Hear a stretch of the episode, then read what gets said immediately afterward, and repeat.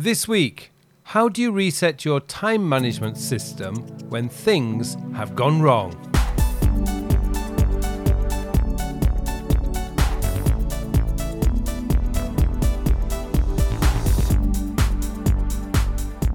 Hello and welcome to episode 137 of the Working With podcast, a podcast to answer all your questions about productivity, time management, self development, and goal planning.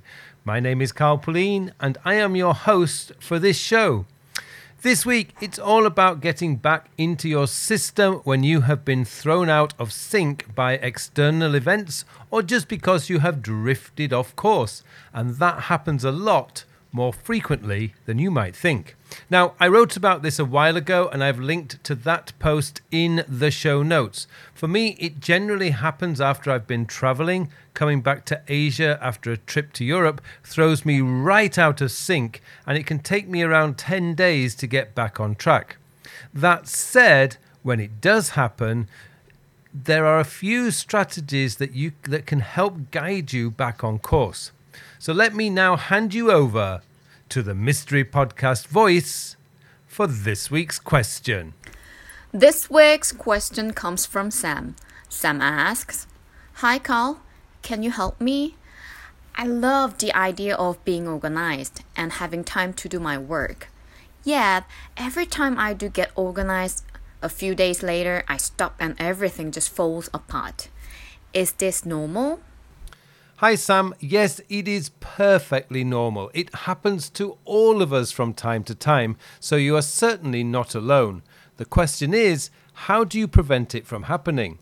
Now, a lot of this comes down to our habits and our routines, in particular, the habit of processing what you collected at the end of the day, or at least every 48 hours or so.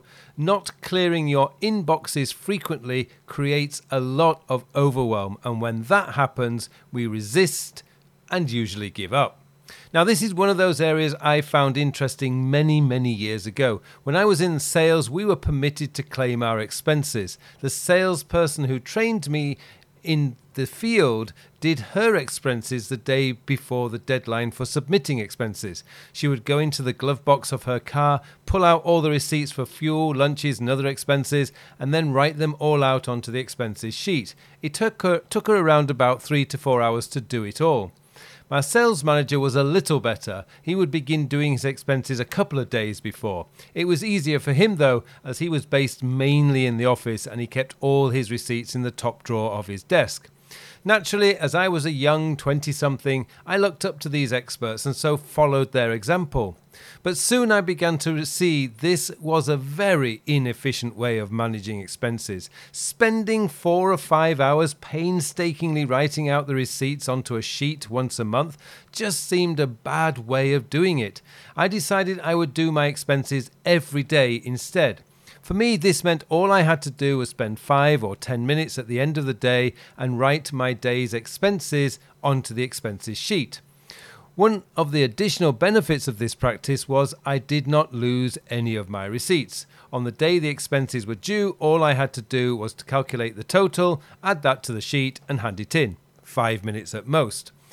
This practice of having a closing down, the practice of having a closing down routine every day has stuck with me ever since. When I used a Franklin planner in the 1990s, I practiced the same philosophy. At the end of the day, I would spend 10 to 15 minutes collecting all my notes, adding the relevant bits to my project section at the back of the planner, and planning out the next day with my diary and to do list. New to dos were put where they needed to be, and any admin sheets required for my work were updated and filed. It was a small daily sacrifice that meant I was never in a position where I had to stop everything I was doing just to get everything up to date.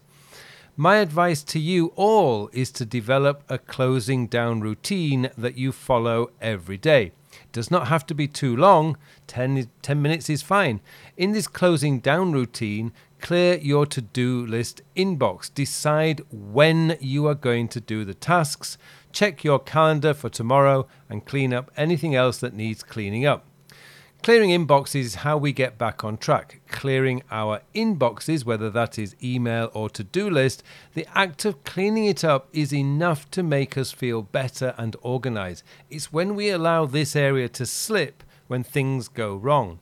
Set aside some time each day for processing, Sam. It's the first place to start. The purpose here is to avoid the build-up of overwhelm. That's what often causes us to throw in the towel. Developing the right habits can be very hard, though, particularly if you try and do too much at once. And with a closing down routine, there's going to be a lot of trial and error. What you are looking for is efficiency and consistency. Spend a week or two testing out different ways of doing it. Decide what you want to clear at the end of each day and create a checklist. Once you're happy with your checklist, set yourself a 30 day challenge. For the next 30 days, follow your closing down routine each day. Make sure you do as per your checklist. Of course, if you feel you need to refine your list, by all means refine it. After all, it is your list. The key is to commit to doing it every day for 30 days without missing a single day. That will begin the habit of bedding the, embedding the process. I find having a set time each day to do the closing down routine is the best way. I often advise my coaching clients to set an alarm or a reminder on their phone or computer to come up 15 minutes before they finish the day to remind them to do the closing down. So for example, if you finish work at 6 p.m., set a reminder to come up at 5:45 p.m. and begin the closing down session. Stop whatever you are doing at 5:45. Do the closing down and if needs be, finish what you are doing once you have closed down the day. There are a lot of benefits to doing things this way. First of all, you give yourself time to process your inbox and review your calendar. It also gives you time to see what you need to do tomorrow and plan your objectives and tasks for tomorrow. Back in the day when I worked in an office, there were many days when I left work, and because I had not looked at my calendar or cleaned out my inbox, I had this nagging feeling I had missed something important. It was not the best way to spend the evening, worrying about what I had forgotten. Now, when I now, when I worked in an office, we did not have smartphones and computers and iPads connected to our work life. Our work life stayed in the office a very nice state of affairs. So once I left the office, I had no way of knowing what was missing until I arrived back at the office the next day. Closing down the day, cleaning your inbox, and knowing what on, what's on your calendar for tomorrow leaves you feeling relaxed and stress free. And that always leaves you free to actually enjoy the evening doing what you enjoy doing. And while you may think having to find more time each day to plan and prepare is going to be hard, this is where you will have to make a decision. You see, if you're not prepared to do the back end work, processing your inboxes, clearing, keeping on top of your email, and planning the next day, then where does that leave you? Without the back end work, you will have overflowing inboxes, unreplied to emails, and a lot of stress. Not exactly the position you want to be in. Quite reverse, I'm sure. The next part of the conundrum, Sam, is to have a system in place. And there are a lot of systems to choose from. There's my time sector system where you manage your work by when you need to do it. There's the traditional GTD method, that's getting things done, where you manage your work by context, that's people, place, and things. And then there's the Kanban method where your work is managed by what stage is it is at. Without a system, you'll be flying by the seat of your pants. You will be in a reactive rather than a proactive state for most of the day. Being reactive means you're reacting to the loudest and latest rather than anticipating the pressures on your time and taking action to mitigate it before it happens. Using those 10 to 20 minutes at the end of the day to clean up and process puts you in a proactive state because it's like stepping back and looking at what you have to do and making decisions about when you are going to do it or would like to do it. It's when you have that level of organization that you gain the clarity to plan better and faster. And because you've turned it into a habit, helped by doing a 30 day challenge, you are much less likely to fall off the proverbial productivity wagon.